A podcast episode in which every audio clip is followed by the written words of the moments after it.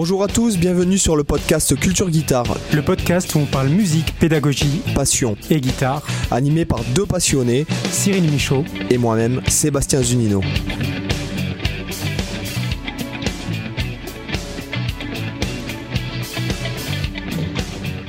Bonjour, bonjour les amis, bienvenue euh, dans le podcast Culture Guitare. Comment ça va Cyril?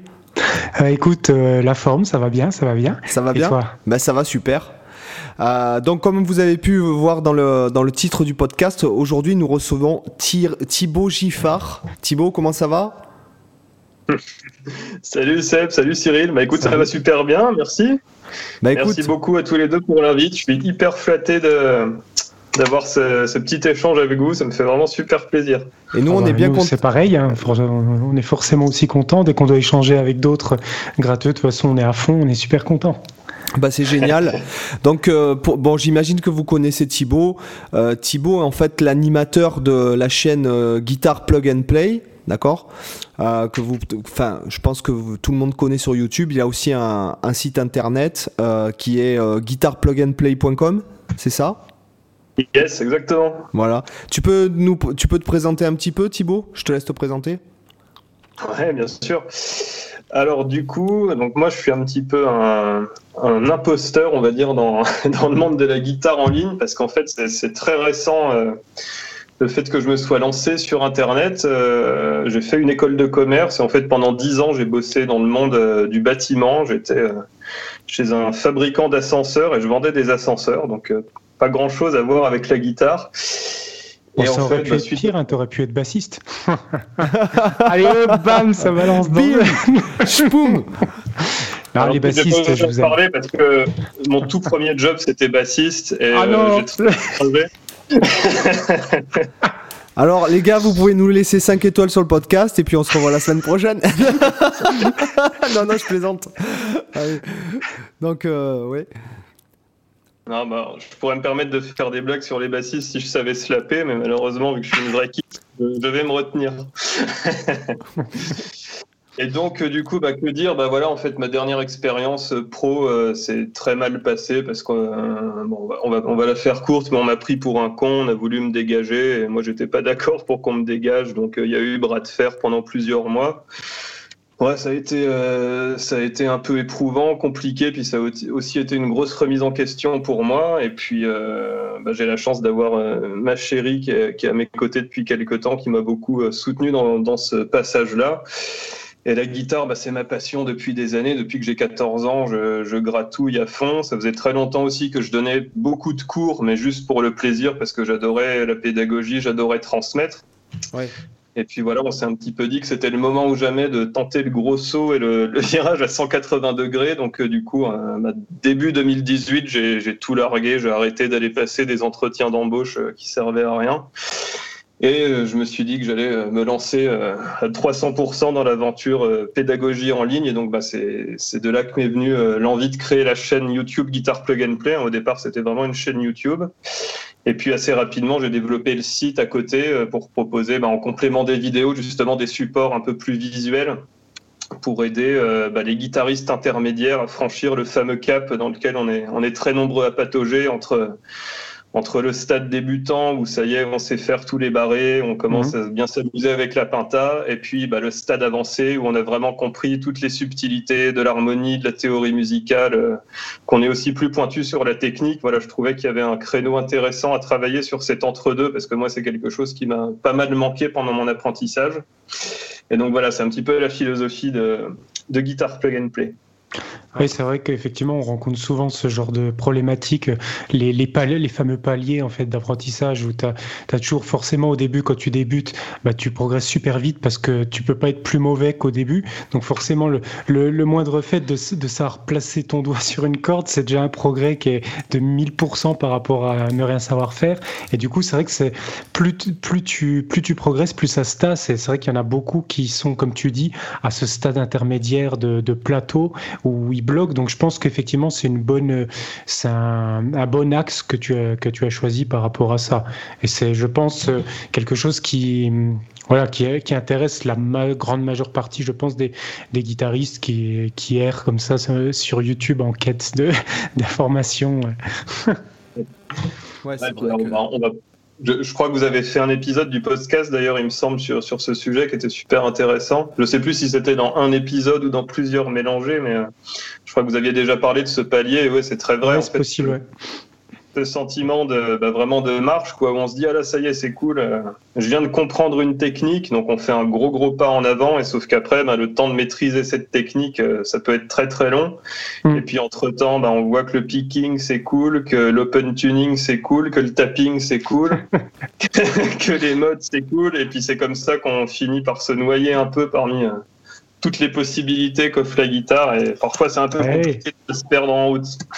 Bah, j'ai envie de dire bienvenue, bienvenue dans le monde de la guitare quoi, parce que c'est vrai qu'après quand tu te dis ah puis tiens il y a aussi les guitares flamenco puis tiens il y a aussi les guitares classiques, les guitares folk, les en fait tu, tu, comme je sais plus j'avais dû le dire dans un des, des podcasts mais c'est vrai que la, guitare euh, alors je connais pas tous les instruments du monde, mais je dirais quand même par rapport à une grande majorité d'instruments, c'est un, instrument qui a tellement de facettes possibles. Tu vois, à la limite, t'es pianiste, bah le piano c'est un piano quoi. À la limite, t'as les pianos électriques, tu pourrais trouver l'équivalent avec les synthés MIDI éventuellement, peut-être trouver des à côté avec l'orgue ou le clavecin qui sont des claviers, etc. Même si c'est vraiment pas du tout les mêmes instruments, mais euh, quand, quand tu compares la guitare avec n'importe quel autre instrument, c'est un instrument qui est super vaste à la fois au niveau du des types de guitares qui existent, comme je disais, entre les classiques, les baroques, romantiques, flamenco, électriques, euh, euh résonateurs, euh, les électroacoustiques. Tu as des tonnes et des tonnes de guitares dans tous les sens qui existent. Et en plus, le nombre de genres dans lequel la guitare est impliquée, en fait, c'est absolument monstrueux. En fait, il, nous faudrait 40 vies pour pouvoir, pour pouvoir faire à peine la moitié de ce qui est possible. Et bon, c'est ça qui est intéressant dans, dans la guitare aussi. C'est ça qui est aussi très, très frustrant, pour la plupart des gens. Et j'en fais partie aussi, parce que forcément, on n'a pas suffisamment de temps pour tout faire. Mais ouais, c'est un gros boulot, quoi. Après, tu peux adapter. Euh, c'est vrai que, effectivement, après, le, si tu veux, le, style, le style les, les styles, il n'y a pas que la technique liée au style, mais Hein le style avec euh, son esthétique, son vocabulaire, euh, ses codes, euh, son mindset, même j'ai envie de te dire. je trouve que c'est c'est ça qui prend vachement de temps en fait, parce que hmm. finalement, quand, quand, tu t'appropries, si par exemple tu choisis, tu prends les techniques, tu les pioches et tu les appropries à ton style et tu, tu prends juste ce dont tu as besoin. Euh, comme par exemple, je sais pas moi, par exemple le tapping, moi c'est vrai que je fais beaucoup plus, plus de tapping comme j'en faisais quand j'étais adolescent par exemple, mais je m'en sers de façon euh, euh, complémentaire à mon jeu, c'est-à-dire par exemple avec des soit pour faire un genre de contrepoint, soit pour faire des accords, des extensions d'accords, tu vois. Pareil pour mmh. le picking, tu vois, par exemple, je vais pas me mettre à bosser du daddy, mais c'est vrai que je joue beaucoup au doigt, par exemple, tu vois. Mmh. Donc après, euh, je pense que c'est surtout, je, pense que la technique finalement, parce qu'on en parle souvent, la technique c'est le truc qui, bon, c'est du sport quoi. Enfin, euh, c'est juste s'entraîner. Après, c'est, je trouve que ce qui est long à acquérir, c'est quand même les codes de la musique, enfin, du style. Tu vois, par exemple, le flamenco, bon, ben, on a beau te dire, euh, ouais, ben, c'est, il joue mineur, ou il joue phrygien, ou mineur harmonique, machin. Ouais, mais non, il n'y a pas que ça, tu vois. C'est, je veux dire, ça, c'est le. le, c'est clair, oui, c'est, ça, c'est la surface, mais c'est vrai que bon, le, flamenco, c'est monstrueux comme musique. Déjà, déjà quand tu te dis que eux, ils comptent, euh, ils comptent sur 12 temps, mais en commençant à, compter sur 12. Ils font pas 1, 2, 3, 4, 5, 6, ils font 12, 1, 2, 3. déjà, rien qu'avec ça, tu, tu te prends la tête, parce que j'avais déjà suivi une masterclass en flamenco, et déjà, rien que ça, pour compter le compas comme ça, flamenco, c'est déjà l'enfer. Alors après, quand tu dis qu'il faut jouer par deux dessus et qu'il faut préférer les rasguados et faire les, c'est super difficile le flamenco. Mais voilà, comme tu dis, c'est en fait intégrer les, les codes, c'est délicat. Je sais pas toi Thibaut, comment tu euh, comment tu ressens le truc euh, euh T'es es plus dans la vibe justement euh, intégration pour t'approprier les choses ou plutôt dans une vibe un petit peu spécialisée dans un genre ou plutôt généraliste? Ouais, bah alors ça c'est un vaste sujet. Déjà, je trouvais ça super intéressant là tout ce que vous disiez justement par rapport à, l'approche de la guitare en tant qu'instrument. Et c'est vrai que moi, ce qui me passionne avec la guitare et ce que je trouve vraiment magique, c'est qu'en dehors de la technique ou vraiment du jeu de guitare, de l'harmonie, c'est juste que c'est un instrument qui est vivant en fait. Et, euh, Alors, un, piano, ben, c'est un très bel instrument, mais on peut pas le trimballer. Hmm. Un saxo ou une trompette, c'est des super instruments mobiles, mais euh, à part mettre une sourdine et faire quelques variations de son, on va pas retrouver bah, toutes les nuances qu'on peut mettre sur une guitare dans sa manière d'attaquer les cordes, de jouer au doigt, au médiator, de comment on joue au médiator, de comment on frette sa main gauche, est-ce qu'on fait des harmoniques naturelles, artificielles? Enfin voilà, et tout ça. Donc avec le sax, euh, ça tu peux le faire. Hein. Euh, tu, tu, peux faire énormément de nuances. Tu peux, euh, d'ailleurs, quand tu t'intéresses, tu peux faire des harmoniques aussi. Euh, tu peux, il y a, y a, des tonnes de façons de jouer. Il y a des ouais, la respiration circulaire aussi qui est vachement utilisée. Exact. Et, et c'est vrai que ce qui est frustrant, je trouve, c'est que bon, bah, si t'es avec tes potes sur la plage, au bord de la plage, bon, bah, tu peux faire que des lignes mélodiques. Hein, mis à part en faisant des, mm. des, des résonances d'harmonique, mais euh, euh, il y a quand même beaucoup, beaucoup de façons de, il y a beaucoup de façons de jouer du sax. Ah ouais, évidemment, bien sûr, je, je voulais pas du tout dire qu'il n'y avait pas de nuance, mais le jour où je trouve un mec au sax qui arrive à faire de la percu comme sur une guitare folk, euh, bon là j'aurais quand même un très gros respect. J'ai quand même du mal à voir comment c'est possible. Après, je comprends ce que veut dire Thibaut aussi, parce que dans le sens où, par exemple, sur un sax ou sur une trompette ou etc., tu joues avec tes doigts en actionnant les, pistons ou les clés ou en, en fonction de l'instrument sur lequel tu es. Mais euh, quand tu compares à la guitare, tu vois, la, guitare, tu peux jouer avec un médiator, mais tu peux aussi jouer sans médiator, tu peux jouer avec des combinaisons d'un médiator et des doigts, tu peux jouer en tapping, tu peux jouer sans tapping. Enfin, déjà, rien que dans la façon de produire le son, tu as, as plein de techniques différentes qui existent, et même le, le médiator en soi, bon, c'est un peu comme l'archer du violoniste, tu peux avoir des matières différentes, des tailles différentes, etc. Que ah voilà, bah par exemple, une flûte traversière, bah, ça se joue, euh, voilà, tu actionnes les clés, euh, la clarinette, tu actionnes les clés, tu joues avec tes doigts, mais t'as pas d'autres, on va dire, d'autres manières de jouer avec tes mains que d'appuyer euh, sur les clés, etc. Tu vois. Je pense que c'est peut-être un peu comme ça aussi que, que Thibaut voulait le présenter, de façon si je fais erreur. Si, si, exactement. Et, évidemment que tous ces instruments dont on parle, c'est des instruments qui demandent une finesse de jeu incroyable, qui sont hyper techniques et très compliqués à maîtriser. C'est pas du tout mon propos, en fait. Oui, oui, non, mais, bien sûr. techniquement, forcément, d'un point de vue physique, on a moins de possibilités. Et puis c'est vrai que la, guitare c'est polyphonique aussi, donc c'est vrai que tout de suite ça ajoute une, une palette de possibilités expressives qui est, qui est énorme. Comparé aux instruments monodiques où là effectivement tu es limité euh, es limité aux harmoniques euh, aux harmoniques aux, mélodies. À la limite tu as les multiphoniques euh, qui sont assez courants au basson ou même au sax où du coup tu peux produire plusieurs notes simultanément mais c'est assez marginal et super difficile comme technique. Donc c'est vrai que ça reste quand même des instruments monodiques et tu, euh, une question, c'est qu'est-ce que tes goûts musicaux vont, vont vers quoi? Parce, euh, est-ce que est-ce que c'est ce que tu as sur ta chaîne, c'est représentatif de tes goûts musicaux, genre Muse, euh, les Red Hot, tous ces trucs? Ouais, moi, c'est ouais, c'est très. Bah, moi, de toute façon, mon credo, c'est que si j'ai tout plaqué pour me lancer là-dedans, c'est pour m'éclater. Donc, je n'allais pas aller me cogner des vidéos qui m'emmerdent à tourner sur sur des groupes donc là, moi, je prends mon pied depuis trois ans à traiter bah, tous les groupes dont je suis fan. Et euh, bah, voilà, moi, mon, bagage musical, c'est vraiment très très classique rock. Enfin, quand je dis classique rock, voilà, c'est années 90, rock indé, euh, mm.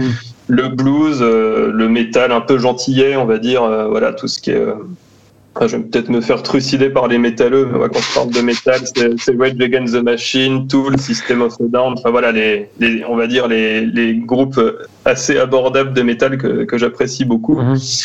Et moi, mon, mon, mon souci, c'est que je suis un peu resté coincé dans les, 90, début 2000 quand même. Hein. Si tu, si tu regardes un peu mes vidéos, tu as dû remarquer que je tourne quand même beaucoup sur, sur tous les groupes de cette époque et c'est vrai que c'est vraiment mon, mon, petit péché mignon. Quoi. Donc ouais, Red Hot, immense fan. Euh, des bonnes années Red Hot, euh, Smashing Pumpkins. Ah, j'adore Smashing Pumpkins. Ouais, au niveau composition, c'est un, un, groupe, euh, ils, ils, sont top. Après, euh, j'ai un trou de mémoire, le, le, le leader, comment il s'appelle déjà? Voilà, Billy Corgan. C'est, ouais, le mec, il est, il est super, quoi. Il a des, des super idées. Bah, en fait, c'est vrai que leurs albums sont vraiment très travaillés. C'est principalement lui, hein, en fait. Hein, euh. oui, bah oui, c'est clair. Voilà. C'est bah, vrai que lui, parce que c'est pas, c'est pas un mec commode, hein, le père, le père Corgan. Mais bon, en tout cas, il faut reconnaître que d'un point de vue artistique, c'est sûr qu'il a quand même. C'est vrai que, alors je connais très très très bien Siam's Dream et euh, Melancholine. Ouais, euh, bah, les, deux, les, deux, plus grands albums, les deux meilleurs. Et après, et niveau Red Hot, quelle, est, quelle, quelle, est ta période préférée? Parce que là-dessus, moi je suis un peu. Je, je sais pas si j'ai. moi j'adore, si tu veux, la, la première période Frusciante, tu sais, avec bon, surtout Mother Milk. Bon, Blood Sugar Sex Magic. Bah ouais, voilà. Après, j'adore One Hot. Vibe funky là. ouais, c'est ça, One Hot Minute. J'adore. Ouais, Dave Navarro, il est top. Euh, je trouve que cet album, il a vraiment une, une ambiance absolument géniale.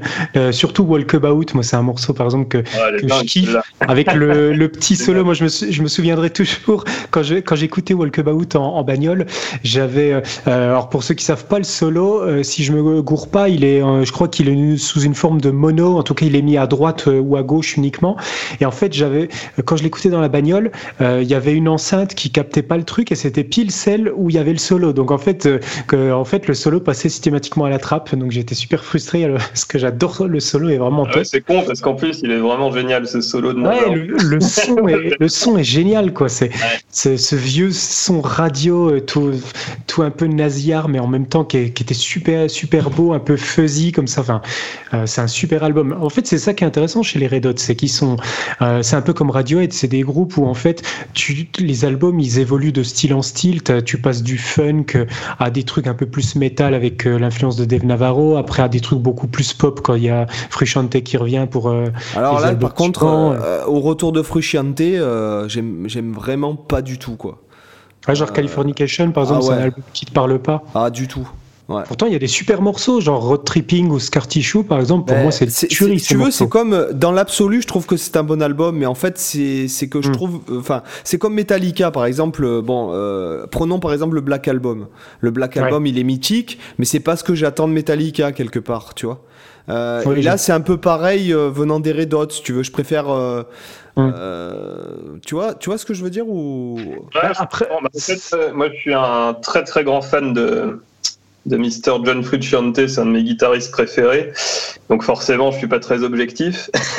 Mais en fait, pour moi, y a, en fait, j'apprécie autant euh, Mother's Milk et euh, Blood Sugar Sex Magic que euh, que Californication ou By the Way. En fait, pour moi, c'est deux époques, c'est deux styles. Et moi, ce que je trouve génial quand on, je, suis, loin d'être un expert de, l'histoire des Red Hot, mais quand on connaît un tout petit peu le parcours de Frusciante, voilà, qui se retrouve à 18 piges dans le groupe qui l'idolâtre depuis mm. des années et qui est parachuté là-dedans. Et on sent vachement l'évolution, en fait, Mother's Milk, où il y a encore vraiment les influences ultra funk, ultra fusion des premiers albums avec Hillel Slovak.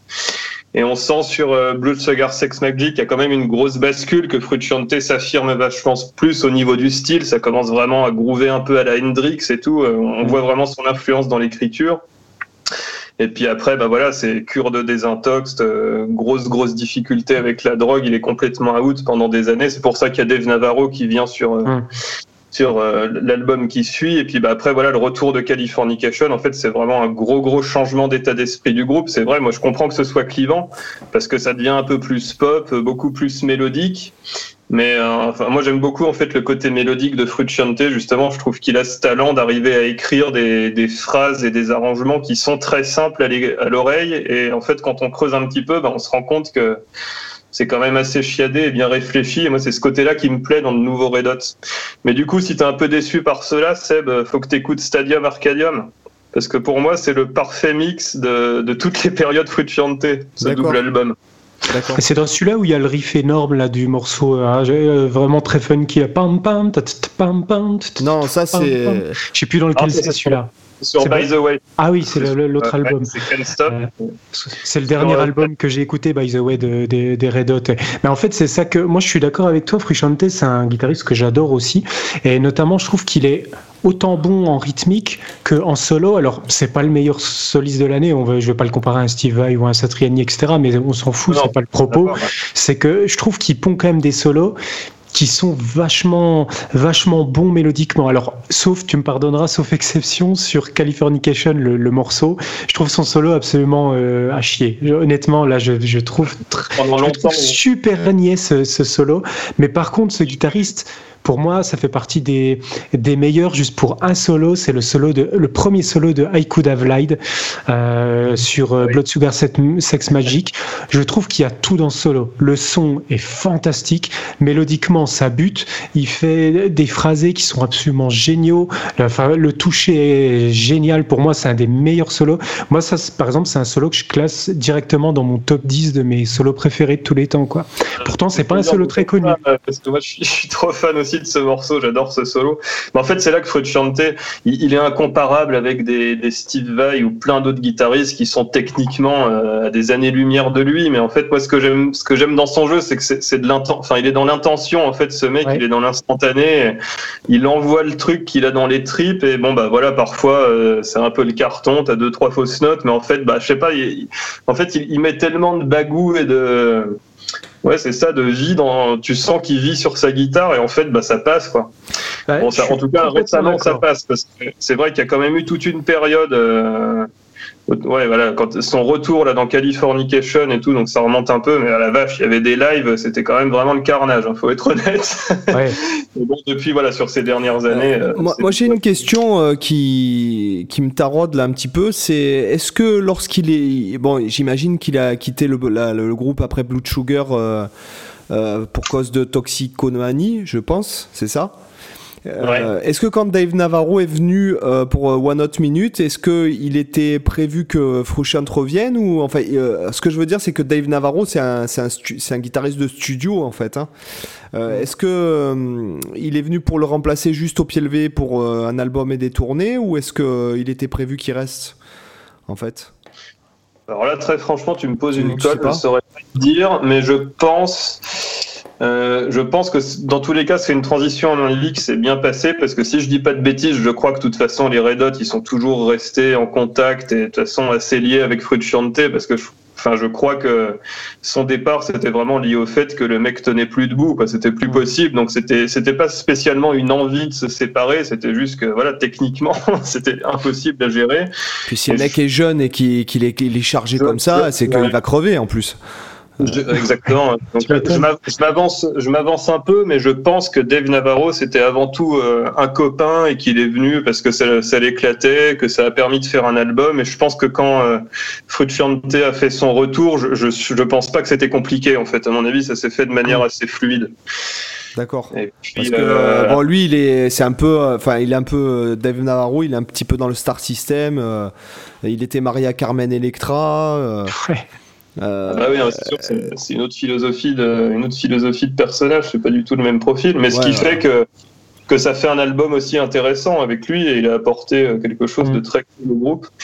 Mais après, si on creuse un peu, il y, y, a des albums super aussi solo de Frusciante sur cette période justement où il a sorti quelques très bons albums. Euh, il y en a un que j'adore qui s'appelle To Record Only Water for 10 Days où c'est que des petites compos qu'il a fait à l'arrache euh, avec une boîte à rythme toute pourrie. Euh, mais bon, ben, on est toujours dans cet esprit dont on parlait tout à l'heure, du truc un peu organique euh, qui sort de ses tripes. Et, et, je trouve ça génial parce qu'on sent justement le futur tournant que ça va amener dans la manière d'écrire des Red Hot avec les albums suivants.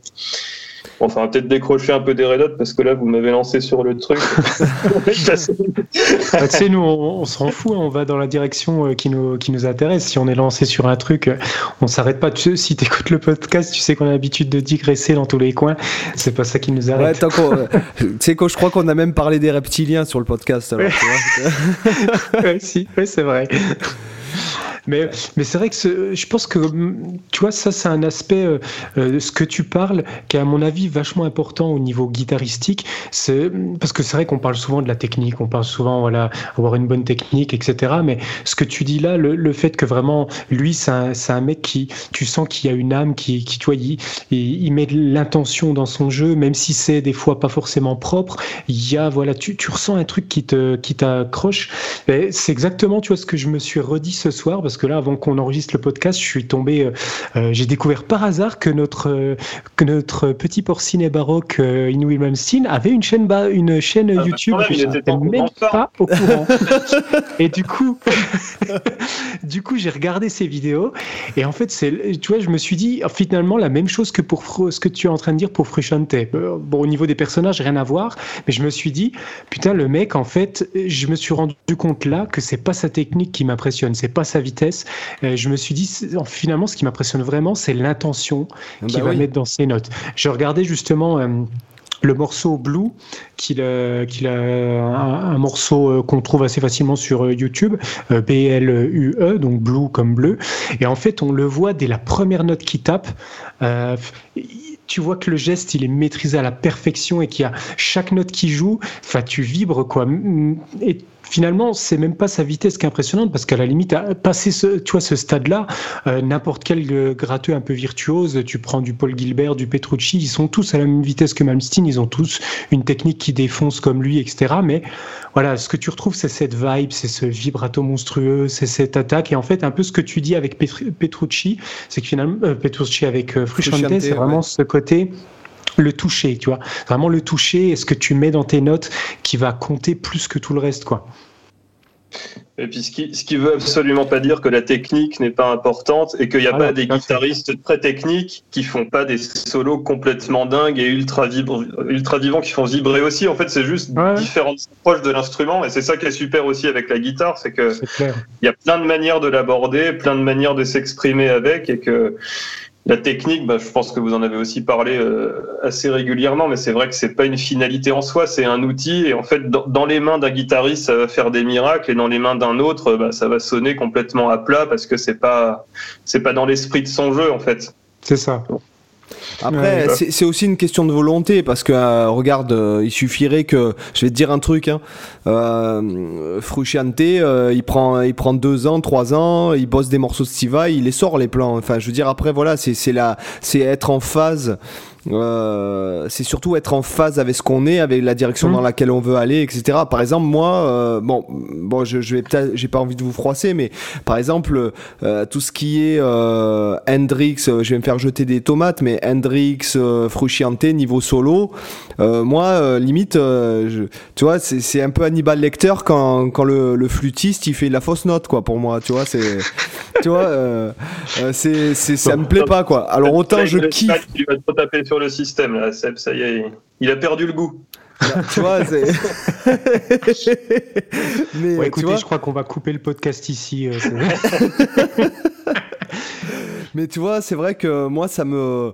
Moi, limite, je... quand j'entends les solos de Frusciante, je me suis dit, ah, bah, peut-être peut qu'il aurait pu s'abstenir de mettre un solo. Tu vois, et après, donc ça, c'est ah, subjectif. écoute le solo d'I Could Have Lied. Et tu, ah, mais je le connais par cœur, l'album. Mais, ah, bah, mais justement, c'est ce que je me dis, mais depuis que j'ai 14 ans. T'as pas tort, hein, Seb, je suis assez d'accord sur certains morceaux. C'est vrai qu'il y a des solos qui sont très dispensables.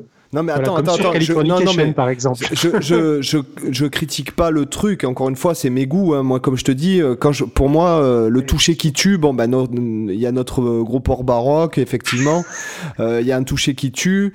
Après, il y a, y a comment ça s'appelle? Par exemple, moi, je, je, moi, je veux écouter du toucher qui tue. J'écoute Stevie Ray Vaughan, hmm. Jeff Beck. Pour moi, mais encore une fois, ça n'engage que moi et ça, c'est une question de goût, tu vois.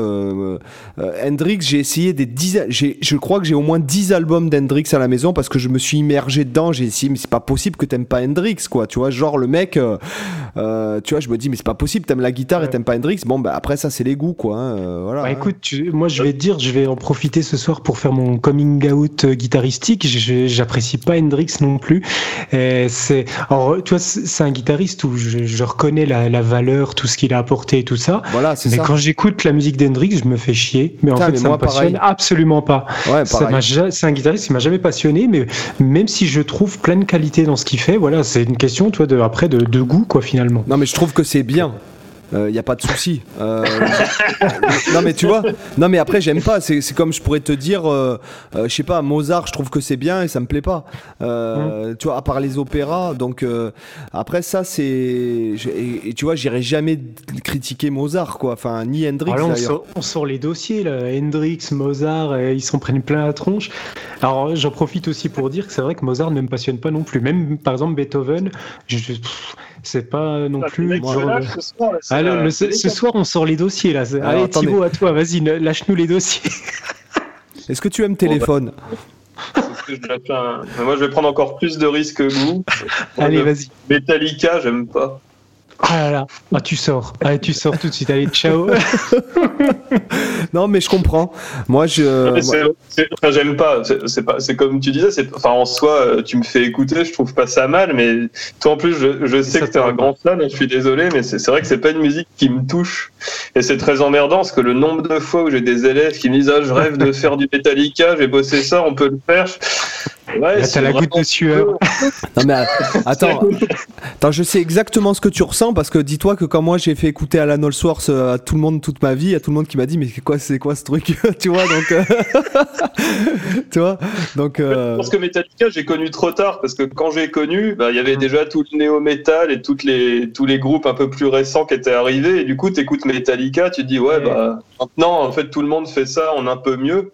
Alors que sur le coup, je pense que quand c'est, enfin, un peu mieux entre guillemets, mais je pense que quand sur le coup, le, enfin, les premiers Metallica sont sortis, ça devait être une, une révolution. Ah, écoute, moi, je vais, je vais être franc avec toi. Surtout la phase dont tu parles, c'était la phase load reload. En plus, euh, dans la période de nu metal des années 2000. Enfin, c'était un tout petit peu avant, je crois. Le, le load reload, c'était à la fin des années 90, si je me plante pas. Donc, euh, c'est vrai qu'ils étaient déjà, ils avaient, ils étaient déjà partis sur leur ligne un peu plus euh, influence blues, voire même country sur certains morceaux, un peu plus garage, voilà, un peu moins métal euh, dur, effectivement. Non, mais moi, le jour où j'ai mis, euh, il y a des trucs, tu vois, qui te marquent dans ta vie. Bon, j'étais jeune, hein, mais le jour où j'ai mis Injustice for All ou, euh, ou Appetite for Destruction de Guns N' Roses, mais je me souviens du moment, quoi. C'est, Tu vois, c'est, c'est genre euh, comme dans le film de, de comment il s'appelle euh, T'as John là le mou qui est apparu, il m'a mis une baffe, quoi. Tu vois, euh, tu vois, je m'en souviens encore. Quoi. ouais, ouais c'est des moments. Effectivement, on a tous nos moments marquants, mais après, ça me choque pas plus que ça. Ah, moi non plus, ça me choque pas. Que, que, pas être fan comme ça de, tu vois, de, de groupes comme ça. Moi, il y a plein de groupes comme ça qui sont réputés et où moi, ça, ça m'en touche une sans bouger l'autre, quoi. Donc. J'aime bien celle-là, j'ai remarqué.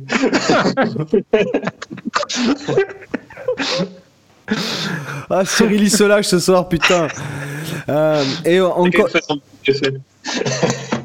Alors moi j'ai une question. Alors euh, est-ce que tu, tu, peux nous dire un peu parce que je sais que tu donnes des cours puisque bon on se connaît euh, en dehors du podcast. Hein, il faut faut pas voilà. Euh, je sais que tu donnes des cours. Alors est-ce que tu donnes toujours des cours? Et aussi est-ce que tu joues en groupe? Donc pour nous parler un peu de tes activités para YouTube en fait para YouTube et site. Ouais, bah écoute, euh, alors moi pour être très honnête, euh, je pense que ce serait très prétentieux de ma part de me considérer comme un comme un musicien, surtout quand, quand je suis face à des à des gros morceaux comme vous deux. Ah non. Euh, moi, pour moi, je suis en fait mon moi mon job, c'est pas vraiment musicien, c'est vraiment pédagogue et prof. Quoi. En fait, c'est ça mon positionnement. Et j'aurais, enfin, voilà, je suis suis pas du tout une, une machine de scène comme toi, tu vois, qui a fait des tournées, qui a joué en groupe pendant des années. Moi, c'est pas du tout mon parcours. Je pense que j'ai fait deux trois petites scènes gentillettes de temps en temps et c'était cool. Mais enfin bon, tu me lâches pour faire une tournée de 10 dates. Euh, là, je pense que je vais perdre 10 kilos en, en stress, très clairement. Mais donc du coup, oui, ben, un groupe, euh, ben, ça c'est pas, j'en ai eu plusieurs, mais c'était toujours vraiment du loisir euh, avec les copains pour, pour se marrer. Et en fait, j'ai envie de garder ça parce que ben le, du coup, mon job de prof me prend tellement de temps et d'énergie que que d'en plus essayer de vouloir mettre un côté pro à la guitare euh, par le biais d'un groupe, ce serait vraiment trop pour moi. Donc j'ai envie de pouvoir un peu débrancher le cerveau et que ce soit ben, mon moment où c'est ma guitare loisir, quoi. Et c'est plus le boulot. Et donc bah voilà, quand je quand je bosse pour euh, bah, pour préparer mes cours, pour essayer de de maintenir quand même un niveau correct, où là bah, je fais vraiment des exercices, de la technique, etc. Voilà, moi en groupe, j'adore. On va se reprendre un vieux morceau des où il y a trois accords, euh, on s'éclate pendant 20 minutes. Après ça part en ça part en jam. Voilà, moi c'est ma récré quoi. Ouais, d'accord. J'ai pas un groupe euh, sérieux qui va faire des, des concerts, des tournées. C'est pas vraiment mon ambition. Euh, et puis après, euh, j'ai perdu le fil du coup. Et euh, tu, tu, donnes, alors tu donnais des ah cours. et si, bah en fait les cours j'en ai donné énormément quand j'ai commencé. Parce que, bah, comme je te disais, en fait, moi, j'en ai, j'ai fait beaucoup de cours quand même depuis voilà une dizaine d'années maintenant, mais qui étaient vraiment à titre amical avec des amis ou des connaissances, parce que j'adorais faire ça. Et pour moi, c'était la priorité absolue de faire un maximum de cours quand j'ai voulu me lancer parce que bah, j'avais besoin de, ce bagage-là. En fait, j'avais besoin de me former. Ouais. Parce que de toute façon, enfin, ça, ça n'a pas changé. Hein. Je pense que chaque heure de cours que je passe avec un élève, à mon avis, j'apprends beaucoup plus que je ne lui apprends moi. c'est tellement c'est formateur. Et donc, euh, voilà, ça m'a, ça m'a vraiment euh, permis, en fait, de, bah, de comprendre un petit peu, de, de, voir un peu les patterns récurrents des problématiques des élèves, euh, voilà, de voir un peu où ça coince, les problèmes avec les allers-retours, euh, la pinta qui est pas bien comprise, les enchaînements d'accords. Et en fait, euh, bah, c'est une source quasiment intarissable pour mes tutos après, parce que c'est ça qui permet aussi de, d'aider un maximum de gens quand on commence à se rendre compte qu'il y a voilà, des, des, problématiques qui reviennent assez régulièrement. Je pense que vous, vous avez déjà dû constater ça aussi, à mon avis. Oui, oui, oui. Euh, donc voilà, ça pendant un an, j'en ai fait vraiment énormément. Et puis ben là, écoute, plus le temps passe et moins je donne de cours parce qu'en fait, euh, ben, j'ai la chance que mon activité sur YouTube et sur euh, sur le site euh, ait vraiment pris un très bel envol ces derniers temps. Et ben c'est énorme, c'est énormément chronophage et ça me prend énormément de temps. Et donc du coup voilà, c'est aujourd'hui mon activité principale, c'est vraiment de gérer la pédago en ligne, mes tutos YouTube, mes formations en ligne, beaucoup beaucoup plus que les cours que je donne maintenant de manière euh, ponctuelle. Voilà, je peux plus prendre d'élèves du tout. Et puis je continue de faire euh, voilà un format un peu spécial en fait d'une journée euh, d'une journée de cours privé entre guillemets avec un seul élève. Et ça c'est un truc qui fonctionne très bien parce qu'en fait il y a beaucoup bah aujourd'hui il y a beaucoup de on est tous un peu dans la même situation. On n'a pas forcément beaucoup de temps, on a plein de ressources en ligne, et c'est pas toujours évident en fait pour les gens d'avoir un créneau d'une heure hebdo euh, qu'il faut caler dans l'emploi du temps, se déplacer. Quand on n'a pas bossé, du coup, ben c'est chiant et un peu frustrant parce qu'on arrive en cours, euh, le cours sert pas à grand chose. Bon, c'est un truc qui m'intéresse pas trop parce que moi, voilà, moi j'ai envie de pouvoir aider les gens à avancer. Ça m'intéresse pas de faire la de faire de la garderie pendant une heure et de voir euh, voilà un élève de 45 ans qui a, qui a les yeux par terre dire oh, je suis désolé j'ai pas travaillé. Voilà c'est des situations pour moi qui n'ont pas lieu d'être quoi et donc ce format, bah, c'est super parce qu'en en fait, on, on, prépare le truc un peu en amont. Euh, voilà, bah, Thibaut, j'aimerais bien euh, vraiment bosser Hotel California parce que j'ai un peu du mal avec la rythmique et puis j'adore le looper, mais je suis un peu paumé. Et puis j'aimerais bien comprendre un peu l'impro. Et puis du coup, en fait, bah, sur une journée, on a le temps, euh, voilà, d'aborder pas mal de sujets, de faire un créneau vraiment théorie, un créneau exercice d'entraînement, dextérité, un créneau impro, un créneau où on bosse un morceau. Et puis après, ben, tu repars de ça, euh, tu as trois mois de boulot à la maison. Et c'est un format qui est assez sympa, que moi j'apprécie beaucoup de faire parce qu'on a vraiment le temps d'aller au fond des choses. Je trouve que parfois une heure de cours, euh, bon bah c'est un peu frustrant. T'aurais aimé aller un peu plus loin sur le truc, le terminer, et tu peux pas. Ouais. Donc euh, voilà, c'est un compromis qui est assez sympa. Effectivement, c'est pas mal du tout. En fait, ça me fait penser finalement, c'est une sorte de, de masterclass pour un, pour une personne finalement. C'est un petit peu, ça, ça me fait penser un peu à ça vu que c'est vraiment intensif. Du coaching. Ouais, mais c'est ouais, c'est même euh, on pourrait même. Ouais, bah, je sais pas trop quel, quel terme mettre là-dessus, masterclass sûrement pas, mais mais en tout cas voilà c'est ça, c'est l'idée, c'est qu'on m'envoie la liste de courses et que moi je peux dire bon bah écoute euh, voilà vu ce que tu m'as envoyé aussi comme morceau, j'ai bien cerné ce dont tu avais besoin, je te propose tel programme. Et puis bah voilà, on, du coup euh, tout est anticipé et puis après voilà ça fait une journée bien remplie et surtout qui est variée parce que voilà ça, ça m'arrive souvent aussi qu'il y ait des débutants qui me demandent de faire ça, je les refuse parce que pour le coup, ça n'a aucun sens d'aller passer une journée avec quelqu'un qui joue depuis un mois et de lui faire bouffer pendant 7 heures l'enchaînement d'accords mmh. ouverts. C'est pas du tout compatible. Voilà, c'est pour certains profils, euh, voilà, et certains besoins, ça marche vraiment super bien, pas du tout pour d'autres. Mais en tout cas, c'est un format qui est sympa parce que je trouve qu'il est complet et ça permet de passer vraiment un super moment avec un, un autre gratteux, quoi. Bah ça, je trouve que c'est, super intéressant, notamment quand tu abordes des aspects théoriques qui nécessitent souvent beaucoup de temps d'explication, contrairement à un exercice technique où, où tu expliques le, le mouvement, tu corriges éventuellement. Ça, c'est pas des choses qui prennent énormément de temps de suivi. Euh, que, que, si tu dois te lancer dans une explication voilà, de, de, de, mise en pratique de la théorie ou sur les triades, les modes, etc., une heure de cours, tu as dit deux phrases, tu as fini quoi, l'heure de cours ah ouais, ça, euh, au niveau théorique. Et du... Euh, voilà, exactement. Ah du coup, je te rejoins tout à fait sur le fait que c'est pas forcément adapté à des débutants comme format. Après, ça peut aussi marcher pour de l'aspect vraiment technique, parce que des fois, c'est intéressant de se faire des, des sortes de routines vraiment où, par exemple, tu peux, tu peux utiliser une, une grosse durée intensive comme ça pour, par exemple, s'il y a un élève qui a une difficulté sur un point technique, se dire, bah tiens, aujourd'hui, on va se faire euh, comme une sorte de grosse routine de, de deux heures de travail euh, intense où, où je vais te montrer toutes les stratégies pour travailler, toutes les approches que tu peux reproduire à la maison pour travailler cette difficulté, etc. Et se, se faire une sorte de, une sorte de euh, d'entraînement, euh, d'entraînement, euh, ouais, d'entraînement qui sera reproduire à la maison. Où vraiment, tu, tu lui montres toutes les étapes. Chose que souvent en cours d'une heure, t'as pas le temps de, de, montrer tout dans le détail. tu peux montrer quelques stratégies. Là, tu peux faire un truc super complet, quoi. Euh, c'est assez intéressant. Mais du coup, je me pose une question. Est-ce que tu as Ouais. Euh, du coup, est-ce que tu as pu constater une différence d'efficacité entre euh, ce programme ce que tu proposes que, comme ça en intensif à, à une personne de niveau intermédiaire avec un cours traditionnel d'une heure? Bah écoute, la principale différence, c'est qu'un cours d'une heure, généralement, quand l'élève repart, il est un peu frustré euh, parce qu'il se dit ah c'est chiant, euh, ah, j'aurais encore des questions à poser, euh, ah j'avais envie de voir ce truc-là. Et généralement, à la fin de la journée, c'est plutôt euh, ah ouais bon bah une journée c'est bien, plus ce serait quand même un peu violent.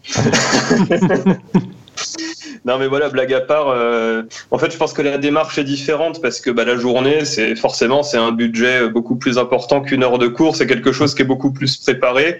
Et en fait, le guitariste qui vient faire ça, il, il est très en attente de beaucoup de sujets qu'il a anticipés. Et en fait, il vient, il est vraiment en mode, euh, voilà, là, je, je, sais que je vais bosser, quoi. Mmh. Donc, un, je pense que c'est un état d'esprit un peu différent d'une heure de cours où tu sais que tu vas avoir un petit peu plus ta petite routine avec les 10 minutes d'échauffement, les machins, de, de, trois points théoriques que tu vois vite.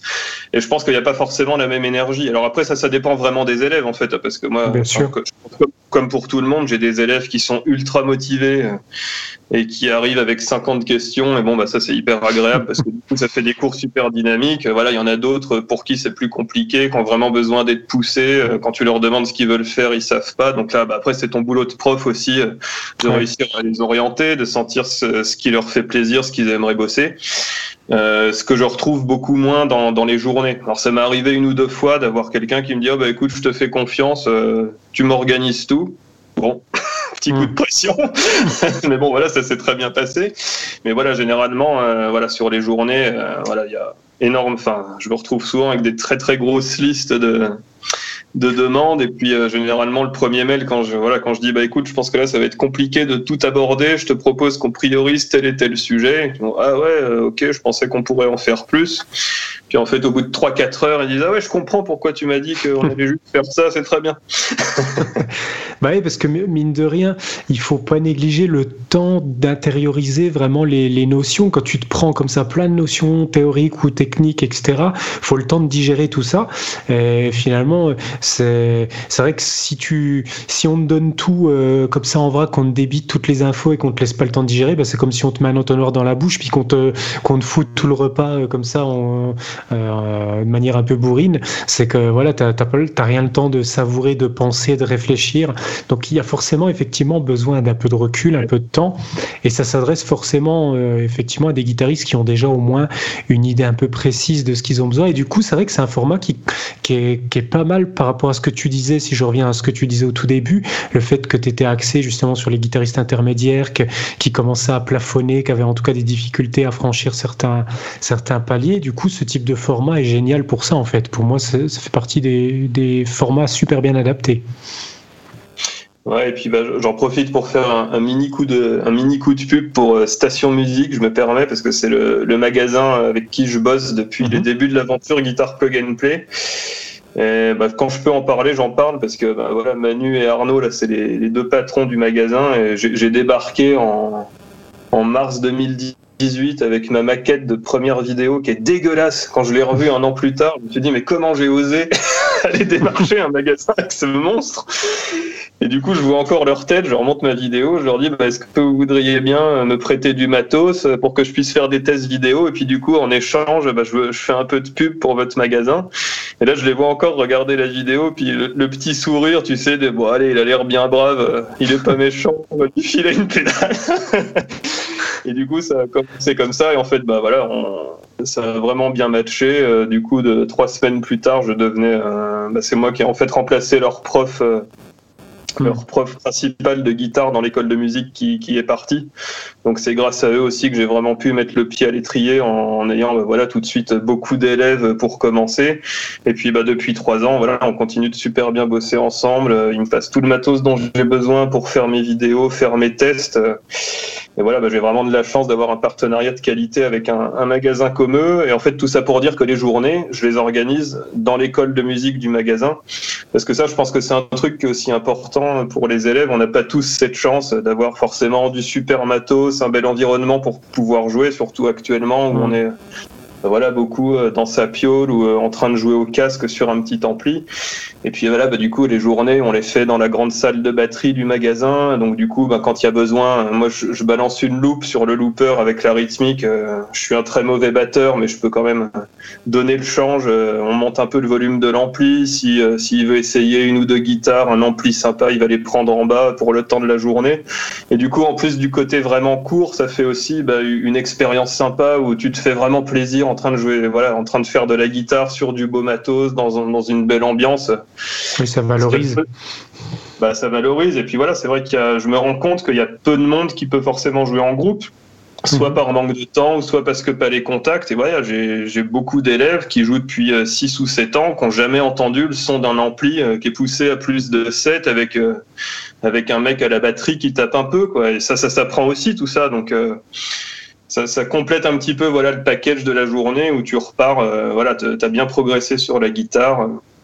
Et puis en plus, tu as passé un bon moment à vraiment faire de la musique. C'est pas juste un cours où tu es dans une pièce avec ton petit ampli Line 6 euh, à deux de volume euh, en train de bosser tes trucs. Quoi.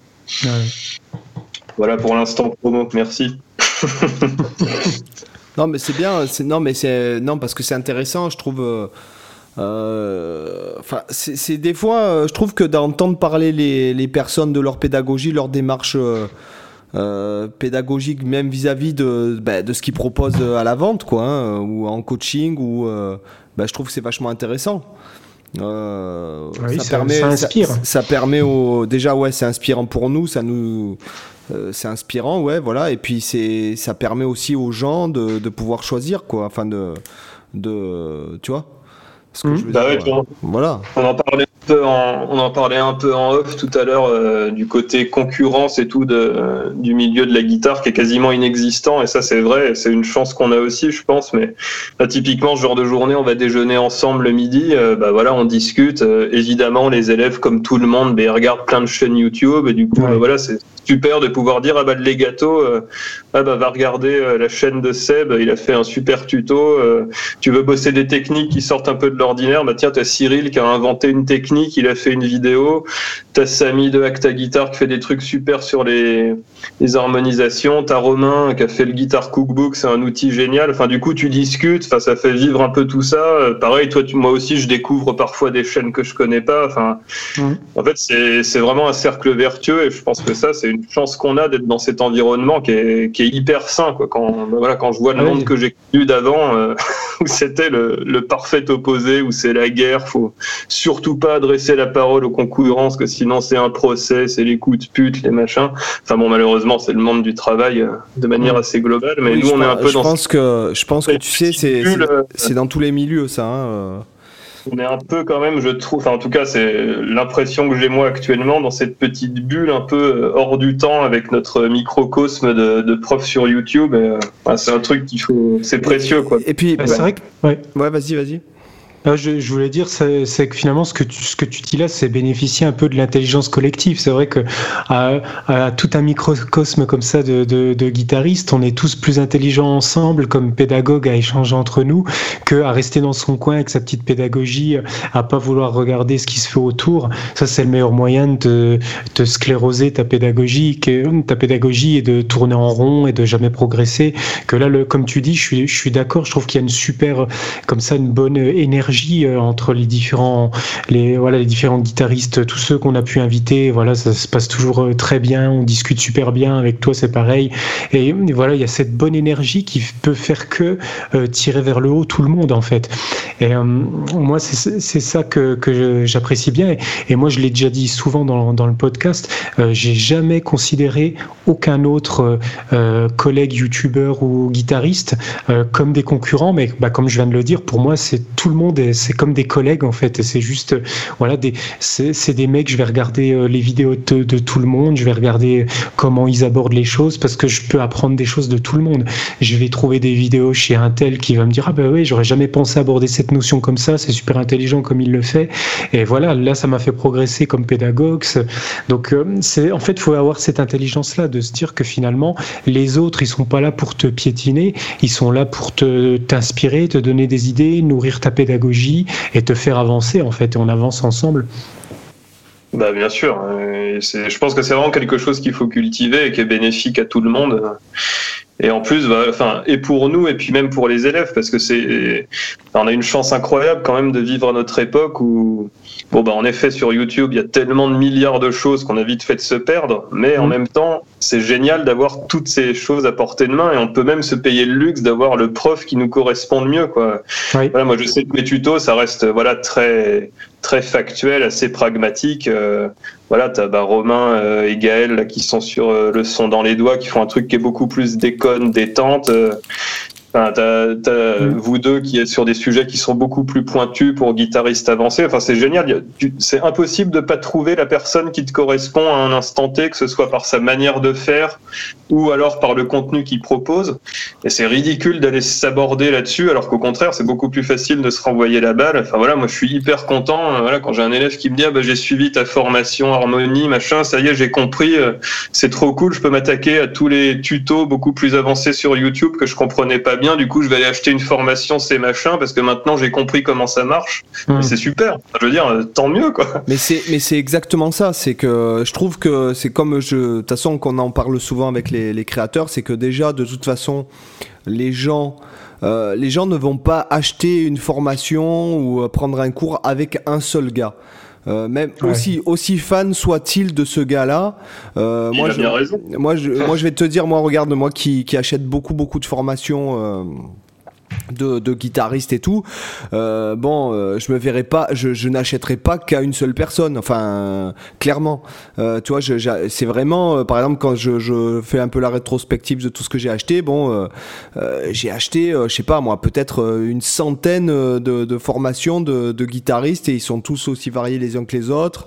Il y a, tu vois, il en général, c'est pas les guitaristes eux-mêmes, mais c'est plus des, des comment dirais-je des des, euh, des, entreprises qui font ça hein, comme euh, ma Music Masterclass par exemple puisque je, je, je crois que j'ai acheté tous les masterclass de de guitare et et certaines batteries certains pianos tu vois bon hmm. donc je me verrais pas acheter qu'à une seule personne donc en fait la, la concurrence elle n'existe pas. Enfin, elle ce n'est pas de la concurrence, c'est plus ou moins de, de, du partage ou voilà.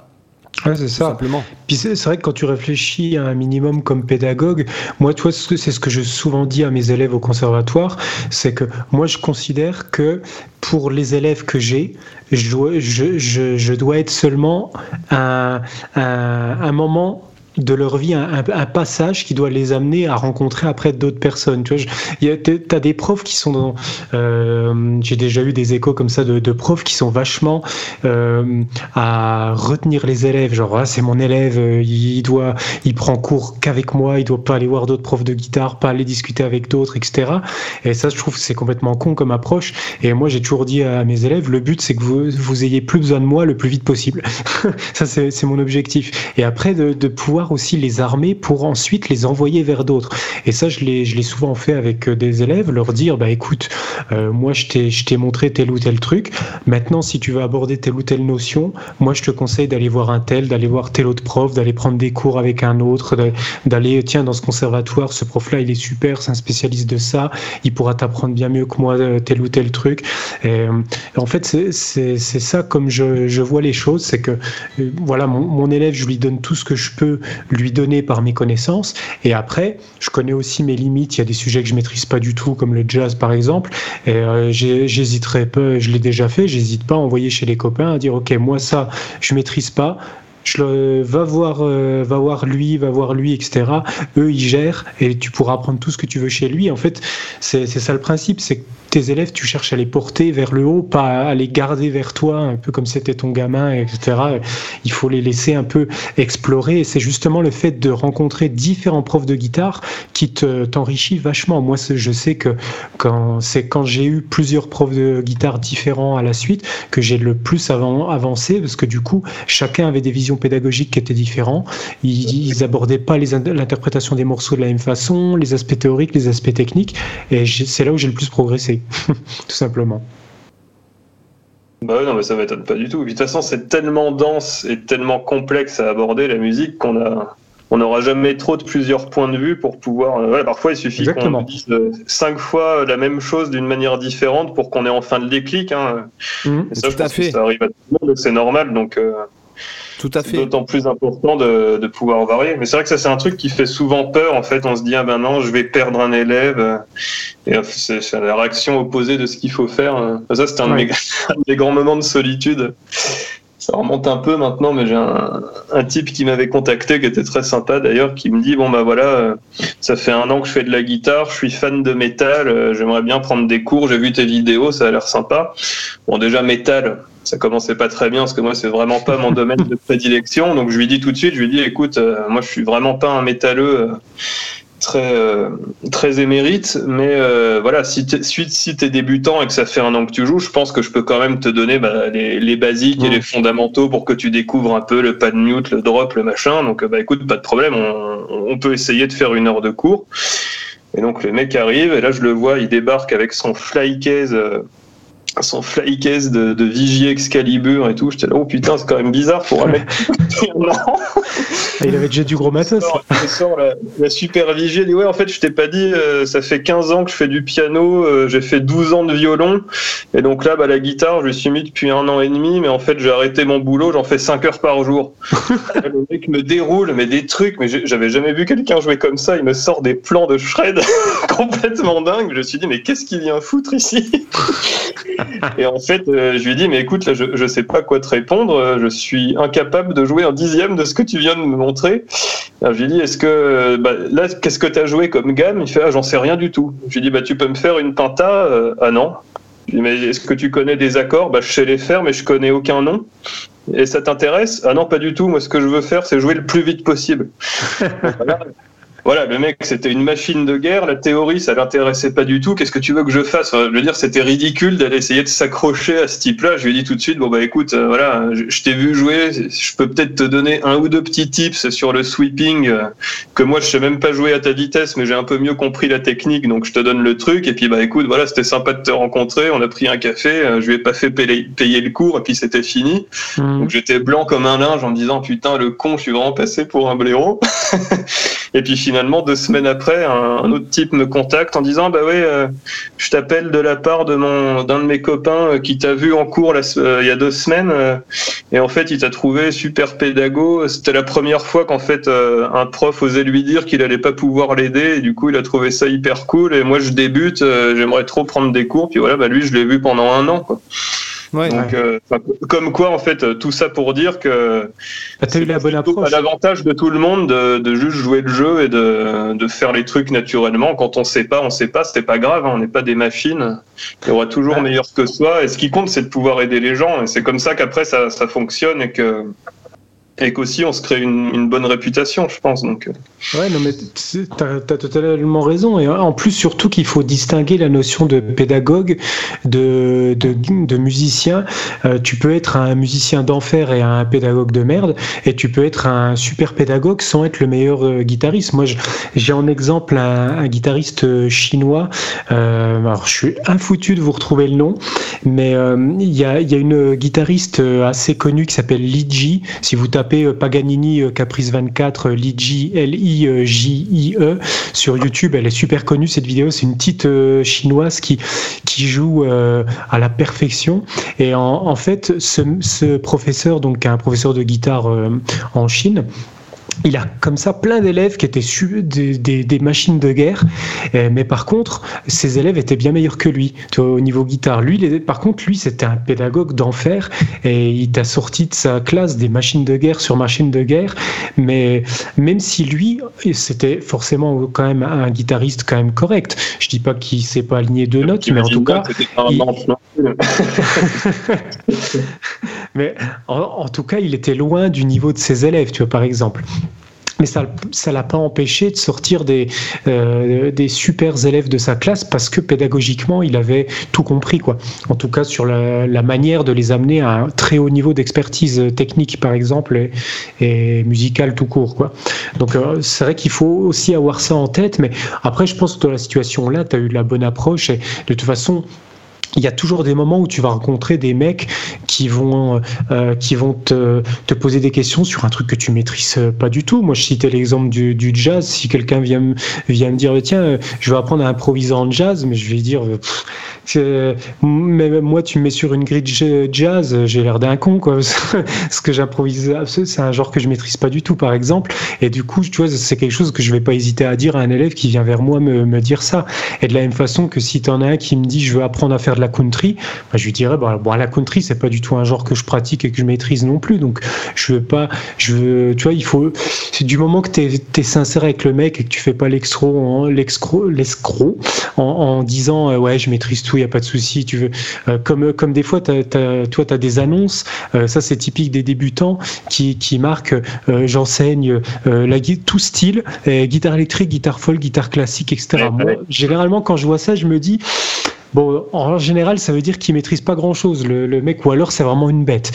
Mais euh, ouais, bah, moi, c'était ce que j'avais sur mes pubs à l'époque, c'est sympa. ah, le vieil, ex, vieil escroc. ouais, parce que Seb, c'est tellement une machine que le mec, on lui demandait de la guitare Zumba, il était capable de le bosser pendant 15 heures la nuit pour être au taquet à 9 heures du mat. c'est ça. Putain, mais tu rigoles, mais c'est un, peu, c'est un peu vrai.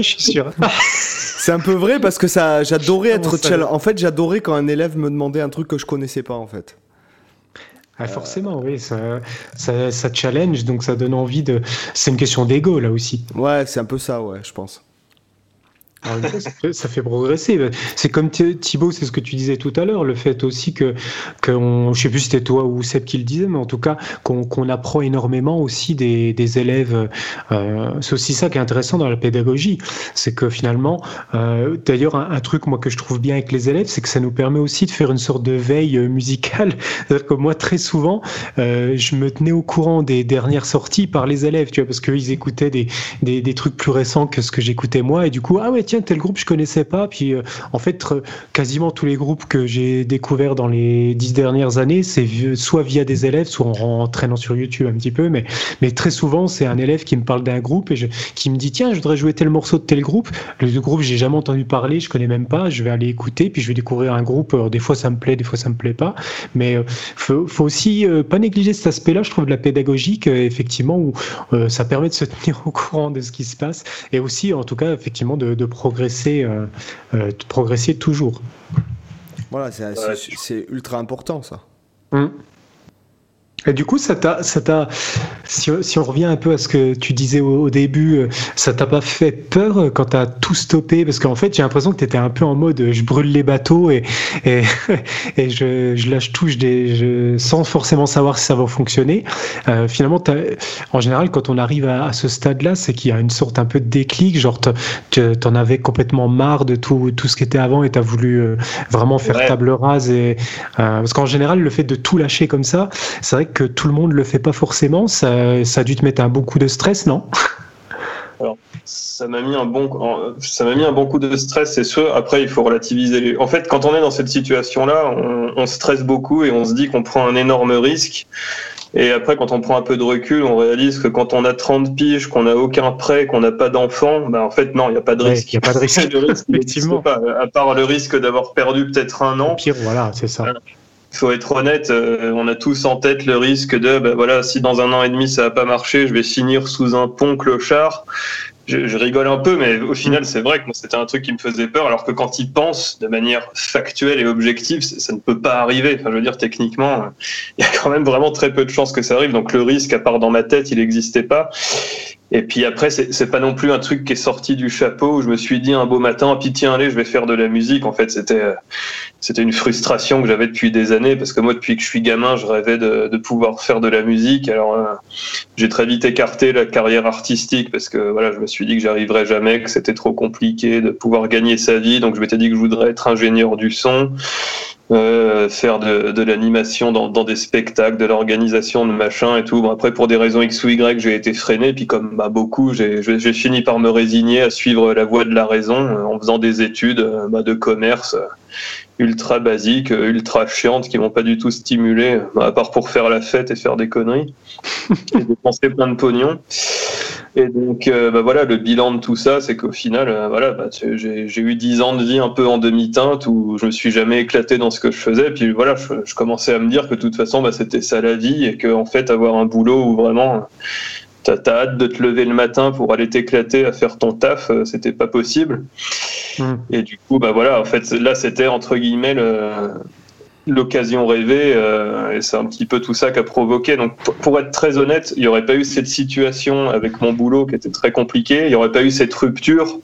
Je suis, c'est facile à dire hein, a posteriori, bah oui, faites tout ça, c'est facile. Non, pas du tout. Enfin, je, pense objectivement qu'il n'y aurait pas eu cette rupture-là dans ma vie pro. Euh, peut-être que je n'aurais pas fait ce changement ou alors que ça aurait été encore plus compliqué à faire. Parce que évidemment, quand on est entre guillemets au pied du mur, c'est bizarrement plus facile de prendre des décisions un peu extrêmes. Donc ça, il faut, il faut pas l'oublier aussi. Hein. C'est pas quelque chose qui est, qui est, si évident que ça. Mais par contre, une fois que dans ma tête j'ai eu le déclic et que j'ai vraiment fait le switch, en fait, il y a eu l'avant, l'après, quoi. Il y a eu la période de doute et le jour où je me suis dit bon allez, arrête, maintenant c'est parti, tu fonces à 600%, tu fais ça. Bah là, en fait, j'ai plus douté. Et hmm. euh, en fait, c'est ça le, le, plus compliqué, le plus important, c'est d'arriver à, à, vraiment avoir cet état d'esprit qui est, moi, ça m'a pris du temps. Hein. Ça m'a pris plus de six mois parce que bah, il y a toute cette phase de doute où, où je faisais un peu des entretiens histoire de me dire que je cherchais du boulot, mais à chaque fois, je savais en bonne conscience. Ça, ça allait me Puis en parallèle, tu commences un peu à bidouiller deux trois trucs sur Internet en vidéo, mais sans grande conviction, ce que tu te dis, bah, de toute façon, ça marchera jamais. Et en fait, bah, à part perdre du temps, euh, tu, tu fais rien d'autre. Et donc, en fait, faut, faut être un peu clivant. Il faut arriver à se dire, ok, j'essaye ce truc-là à fond. Je me, je me donne un an et demi si dans un an et demi c'est foutu, ben j'arrête tout, mais au moins j'aurai pas de regrets. Je sais que j'aurais essayé de vivre mon rêve et, mm. et, que ça aura pas marché, mais au moins je l'aurais fait. Et puis bah, peut-être que ça va marcher. Et puis on fonce quoi. Et puis bah voilà, comme j'ai bien fait de foncer parce qu'aujourd'hui ben, ça se passe super bien et j'ai beaucoup de chance et je suis, je suis hyper épanoui dans ce que je fais. Ouais, c'est vachement important ça. Mm. Il y a eu un moment où tu as vraiment senti que, ah là, euh, tu vois, une sorte, je sais pas s'il y a eu un point de rupture où tu t'es dit, là, ça fonctionne, et où tu as senti que ça allait marcher, tu vois. Ou, alors ça s'est fait vraiment en, très diffus et t'as pas vraiment senti, euh, sauf sur du long terme, euh, vraiment a posteriori, en prenant le recul. Je sais pas comment ça s'est déroulé pour toi. Ben, en fait, ça, a été un peu chaotique le parcours parce que ben au début, du coup, euh, voilà, tu, tu, te renseignes un peu, on t'explique que voilà, c'est très compliqué de monter sa boîte, que les micro-entreprises c'est très risqué, euh, que du coup il faut faire une start-up parce que tout le monde fait des start-up, que du coup il faut aller dans un incubateur, un machin. Alors j'ai commencé à regarder ces trucs-là, je me suis dit mais qu'est-ce que je vais aller foutre dans ces machins? Ça n'a aucun sens. J'avais fait une réunion dans un incubateur pour pour essayer d'intégrer leur programme. Ils me disaient alors pourquoi vous venez nous voir? Bah, En fait, c'est vous qui m'avez contacté par email euh, sur LinkedIn. Ah oui, pardon, mais enfin bon, du coup, pourquoi vous êtes venu aujourd'hui? Bah, Pour mon projet de guitare. Ah oui, alors quelle est votre cible? Bah, Les guitaristes intermédiaires qui pratiquent depuis 3 ou 4 ans. Non, mais c'est pas ça une cible. Quelle est la CSP Quel est l'âge médian? Est-ce que vous avez étudié euh, l'évolution du marché des ventes de guitares neufs et occasions sur les 10 dernières années? Je me suis parlé au bout de 10 minutes. tu m'étonnes. Voilà, au final, j'ai fait mon truc.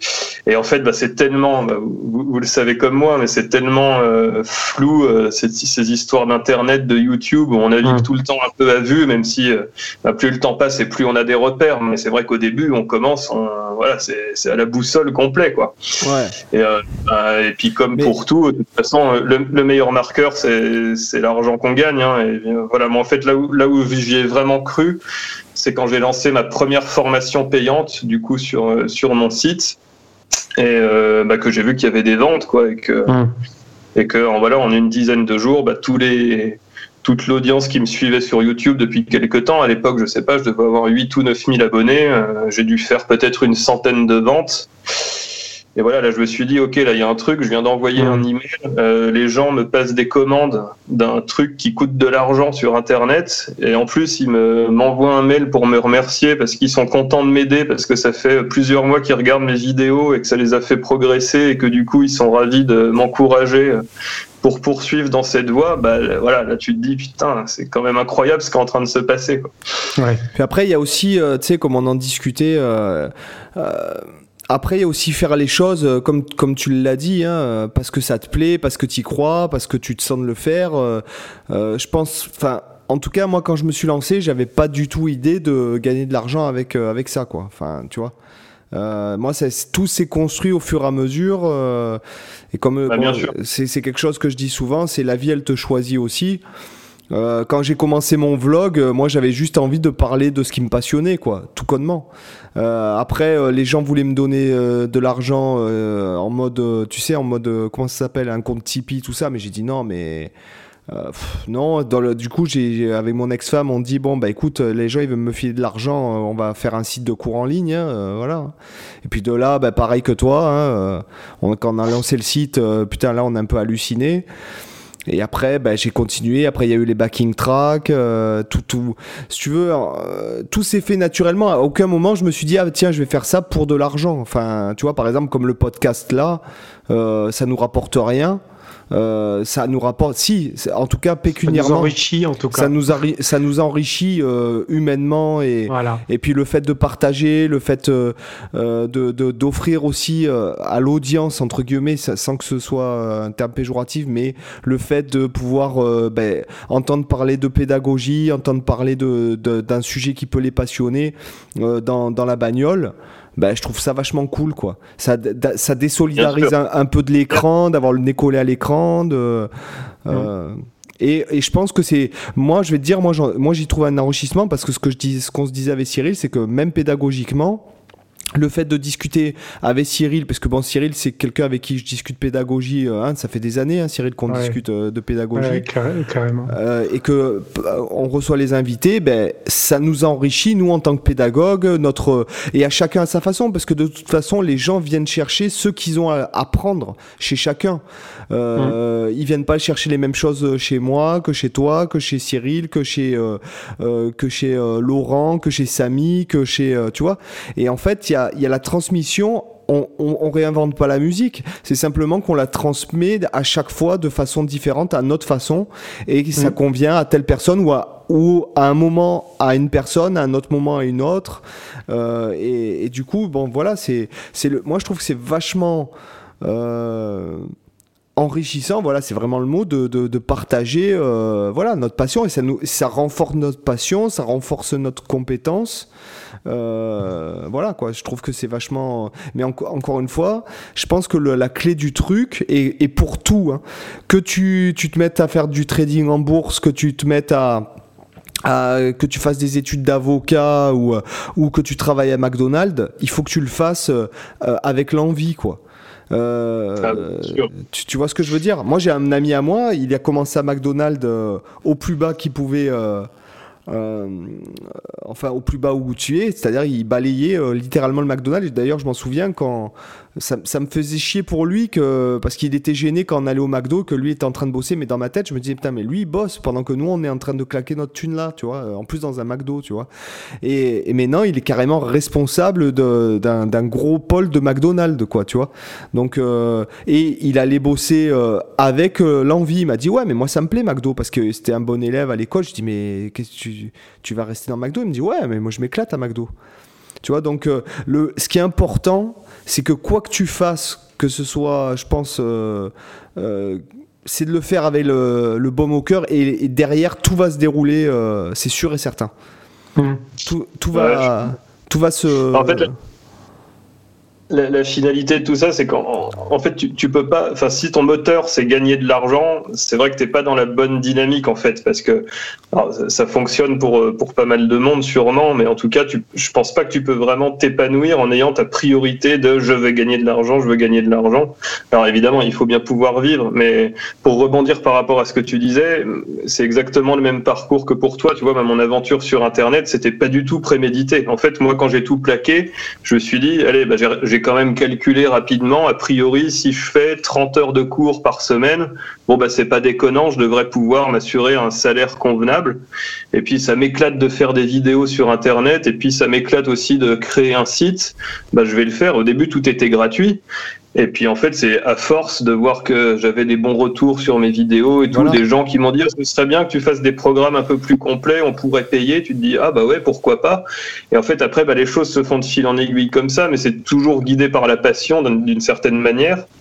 Et après, bah, en effet, voilà, c'est la chance que l'essai soit transformé. Et après, euh, mais en fait, voilà, j'avais pas du tout un business plan euh, établi à l'avance. De toute façon, de base, ça n'a aucun sens. quand t'as mmh. pas de char, t'as pas de matière première, de machin, tout ça, c'est des trucs qu'on te met dans la tête qui sont pas du tout adaptés à ce type d'activité. Alors ça fait un peu peur, mais en même temps, voilà. En fait, une fois que tu es lancé dans le bain, une fois que tu es sorti de l'autoroute, bah, tu te rends compte que bah, en fait, c'était pas la seule voie et qu'il y, y, y, en a plein d'autres, hein, des routes un peu partout et qu'il n'y a pas de problème pour avancer. Mais... Et moi, ce que je dis aux gens, c'est que quand, quand ils me demandent. Euh, euh, comment faire de l'argent, euh, comment gagner, euh, comment gagner beaucoup d'argent en faisant de la musique? Je leur dis, bah, si tu veux gagner beaucoup d'argent, fais pas de musique, mon gars.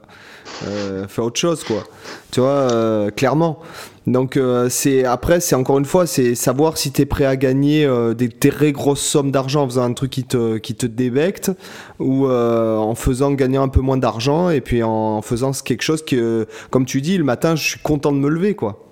Voilà, c'est quelle, quelle, plus-value, en fait, j'ai envie de te dire, à ta vie, euh, tu apportes si tous les matins de ta vie, tu n'as jamais l'impression de travailler, quoi. Ouais. Voilà. Ouais, clairement. Puis après, puis il y a toujours une question d'ego quelque part, et c'est vrai que voilà, en fait, euh, moi je suis très au clair avec moi-même. Je serai jamais un grand guitariste, euh, je serai jamais très connu dans un groupe de musique, mais c'est pas grave. J'ai ma place. En fait, je m'éclate dans ce que je fais. J'apporte aux gens d'une certaine manière euh, ma manière de faire leur play. Tout va bien. Enfin, je veux dire, c'est parfait. En plus, c'est rentable. J'ai cette chance.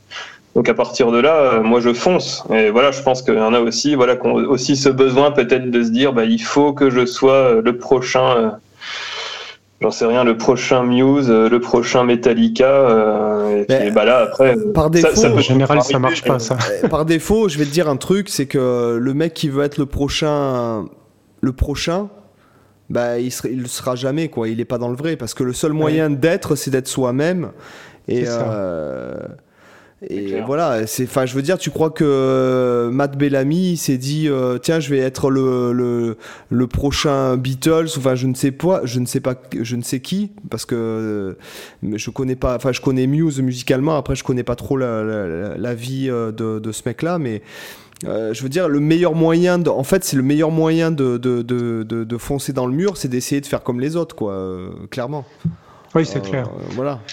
Parce que, que c'est vrai qu'en plus aujourd'hui, les gens ils accrochent euh, surtout à une personnalité, à un univers, et en fait ça, ça se traduit même, même au niveau des cours. Hein. Moi, ça me fait encore marrer ce que tu disais avec l'incubateur. Là, c'est les mecs, ils ont rien compris dans, dans ce genre de, de cas de figure.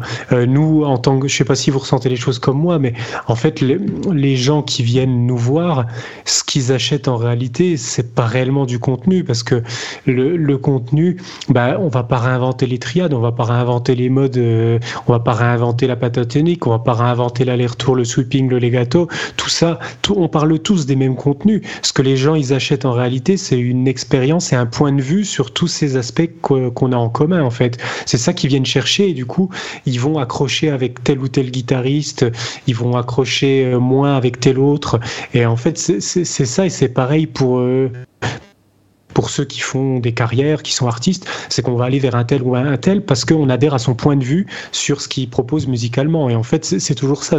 C'est qu'on, c'est pas réellement le contenu, c'est le point de vue qui compte vraiment ce que tu, ce que, ce que tu proposes.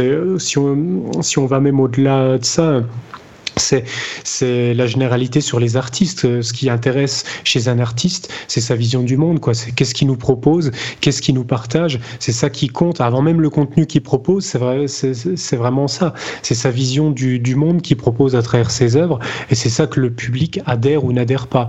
Et du coup, bah, le, je te rejoins à Seb là-dessus. Le meilleur moyen, c'est justement de proposer notre vision du monde. Et après, bah, il y aura toujours des gens pour y adhérer. Il y en aura toujours pour ne pas y adhérer. Et après, on a du bol, il y en a beaucoup qui adhèrent. Et si on n'a pas de bol, il y en a très peu. Puis après, oui, après, euh, il faut, oui, euh, oui, il faut tu, enfin, il faut être, euh, ouais, être soi-même et faire ce qui te plaît, parce que même, quand bien même, je vais te dire un truc. Moi, je te donne l'exemple. Hein. Quand j'étais intermittent du spectacle, quand j'étais, bon, j'ai commencé très jeune, donc t'es content parce qu'en fait tu vis de ça, etc. Après, à un moment donné, t'es plus du tout en phase, quoi. Euh, ah, je l'attendais celui-là, et ça fait une heure et demie que je me dis, il va le dire quand même à un moment donné. c'est bon, il est sorti, merci. voilà, t'es plus du tout en phase, et pourtant t'as beau faire de la musique et tout, mais tu te retrouves. Euh, euh, ça y est, c'est limite, c'est pire que si tu travaillais avec un patron. Et je sais qu'il y a des gens qui vont me jeter la pierre à dire ça, mais tu n'es plus du tout épanoui dans ce que tu fais. Euh, là, tu commences les, soirées, ben, tu te dis, mais c'est tout le temps pareil, tout le temps pareil. Euh, c'est tu joues pas tes morceaux, t'es pas dans un état d'esprit créatif. Finalement, tu es, es, comme à l'usine, quoi c'est comme un salarié, quoi. T'as as un technicien. Voilà, c'est ça. Voilà, ben c'est exactement ça. T'es un technicien. De, on te dit. Euh, euh, et puis là, après, quand les mecs ils commencent à, tu viens de jouer un morceau de Jamiroquai et les gars ils te disent, euh, oh les gars, vous nous jouez quand il pète, il trouve son slip. tu vois, bon ben là, tu te dis non mais, voilà quoi. Best job ever. voilà, c'est ça. C'est. On va choisir le petit bonhomme en mousse, quoi, histoire d'avoir un peu de goût dans un peu. ah, il y en a qui n'ont pas de goût, franchement. bon, bah, c'est clair. C'est là que tu vois qu'il y a des facettes très différentes de nos métiers, quoi, entre les pédagogues, ceux qui jouent en concert, ceux qui, enfin, euh, ceux qui sont musiciens de studio. Finalement, euh, être musicien, ça, ça peut être tellement de choses différentes, quoi. Ouais, exactement. Mm.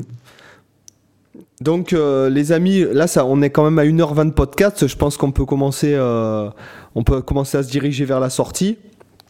Euh, euh Thibaut, tu es toujours avec nous? Toujours là, ah. fidèle au poste. donc, alors, vous pouvez retrouver Thibaut sur donc Guitar Plug and Play sur YouTube. Donc, à l'heure où nous parlons, je crois qu'il y a combien, combien d'abonnés, Thibaut? À l'heure où nous parlons, nous sommes le 24 février. 2021 ouais, 46 000 et quelques, je crois. Bah, super. un jour. Et, donc, surtout, vous pouvez retrouver euh, Thibaut euh, via son site euh, sur Guitar Plug and Play si vous voulez un peu jeter un œil à ses formations et, et ou à un coaching de journée, puisque c'est quelque chose que propose Thibaut. Donc voilà quoi. C'était bien cool les gars. Et, ah, et pour nous, n'oubliez pas de nous laisser 5 étoiles sur iTunes. Euh, sur Apple Podcast et aussi alors euh, sur la page Facebook. Désolé, on a, on a été un peu en retard sur la page Facebook. Euh, voilà, on l'a un peu négligé parce que bon, Facebook, c'est pas quand même le, c'est un peu le PMU du réseau social. non, non, je déconne, mais donc en fait, non, non, là, on se remet à jour sur la page Facebook et en fait, maintenant, on a des smart links. Alors, tu sais ce que c'est qu'un smart link ou pas? Pas du tout. Ben, un Smart Link, c'est un link qui contient tous les links, tu vois. D'accord, au même endroit. Link, quoi. Voilà, c'est ça. Donc euh, c'est beaucoup plus pratique euh, pour, pour, pour, le partager. Euh, et donc voilà, les amis. Sur ce, sur ce canapé. Ben, merci beaucoup en tout cas les gars pour l'invitation. J'ai vraiment passé un super moment avec vous. C'était très cool de, pouvoir parler de tout ça. Ben ouais, on a... Merci à toi. On n'aura pas beaucoup parlé guitare euh, finalement, mais, c'était quand même très intéressant. si on a, attends, si on a vachement parlé, euh, on a guitare, on n'a pas, on n'a pas attaqué sur euh, sur des sujets trop parallèles, je trouve, ce soir. C'est vrai qu'on est resté quand même assez cadré musique en, en général quand même. Ouais. ouais, on a varié entre guitare, pédagogie, musique. Oh, je pense qu'on était quand même. Pour une fois, je trouve qu'on n'a pas trop digressé finalement. Non, non, c'est vrai. On n'a pas parlé de, de, sujets. on n'a pas parlé de livres. On n'a pas parlé de peintres. Ouais. On a, on a quand même pu passer à la Source quand même un petit ouais. On a parlé de notre ami Memstein. Bon, bah, du coup, c'est un bon, un bon podcast. Un podcast. Mais de toute façon, de toute façon, en fait, on a prévu avec Cyril, on se disait que de toute façon, on réinviterait les gens euh, régulièrement en, mode intervenant parce que c'est vrai que euh, je trouve que c'est ce format-là, en fait, euh, c'est ce qui, enfin, les formats interview, en fait, c'est ce qui est de, le, le, plus intéressant, en fait, hein, aussi. Euh tu vois, pendant qu'on faisait, la, qu'on faisait notre discussion comme ça, je, je me suis dit, euh, toi, on, est que trois là, mais ça, ça tourne vachement bien, on, on, rebondit sur les idées des autres, il y a plein de trucs intéressants qui fusent. Puis je me suis dit, bah, euh, vu qu'on va réinviter des gens, ça pourrait peut-être, euh, je lance l'idée comme ça, à réfléchir, on réfléchira en off. Mais en tout cas, ça pourrait être sympa de se faire même des podcasts où on est même beaucoup plus nombreux, genre on réinvite trois, quatre invités en plus de nous deux. Faudrait voir si techniquement ça, ça supporte, mais, mais euh, de se faire des sortes de gros, de grosses session comme ça à plusieurs, ça pourrait être. Alors, ça peut peut-être se transformer en PMU de guitariste, mais ça peut aussi devenir euh, euh, quelque chose de bah, super intéressant. Je sais pas, en tout cas, voilà, je lance la réflexion parce que j'y ai pensé euh, quand vous parliez tous les deux il y a quelques minutes là. Donc, donc voilà, ça pourrait être sympa. Ça pourrait être sympa. Alors, sachant que. Alors, si, jamais, ouais, si jamais sur les, les, les, trucs pour. Je sais pas s'il y a des podcasteurs qui nous écoutent, mais. Euh, en tout cas, il, s'avère que j'ai essayé une application de podcast euh, exprès pour le podcast pour recevoir plusieurs invités, etc. Pour, euh, pour pouvoir bien différencier les voix, etc. des gens, les pistes des, mhm. des trucs. Mais en fait, ça ne fonctionnait pas. Donc je, je, cherche encore, là j'ai cherché pas mal d'applications, mais je pense qu'il faudrait plus passer sur Zoom à ce moment-là que sur mhm. Skype. Enfin bon bref, tout ça, mhm. voyez, nous on, voilà, on joue la transparence jusqu'au bout, on vous, met, on vous laisse même le off finalement de, la discussion. On débrief, on en le faire en bah, du coup, comme ça, on a digressé un petit coup, c'est pratique. Et puis c'est bien, je trouve que ça permet, ça permet aux gens de vraiment. Euh, ah, vous participez aux coulisses de culture guitare. Voilà, c'est ça. La classe, c'est un peu ça. C'est un peu ça. Euh, bah écoute, en tout cas, Thibaut, c'était vraiment cool de, t'avoir ce soir avec nous. Ouais. Euh, et puis, bon, bah, les amis, je vous dis à bientôt. À bientôt. À très bientôt. Et puis, euh, ma bonne musique à tous quand même. Ah oui, c'est important. Terminer sur une note musicale. Tout à fait. Je valide. Bye. Ciao. Bye.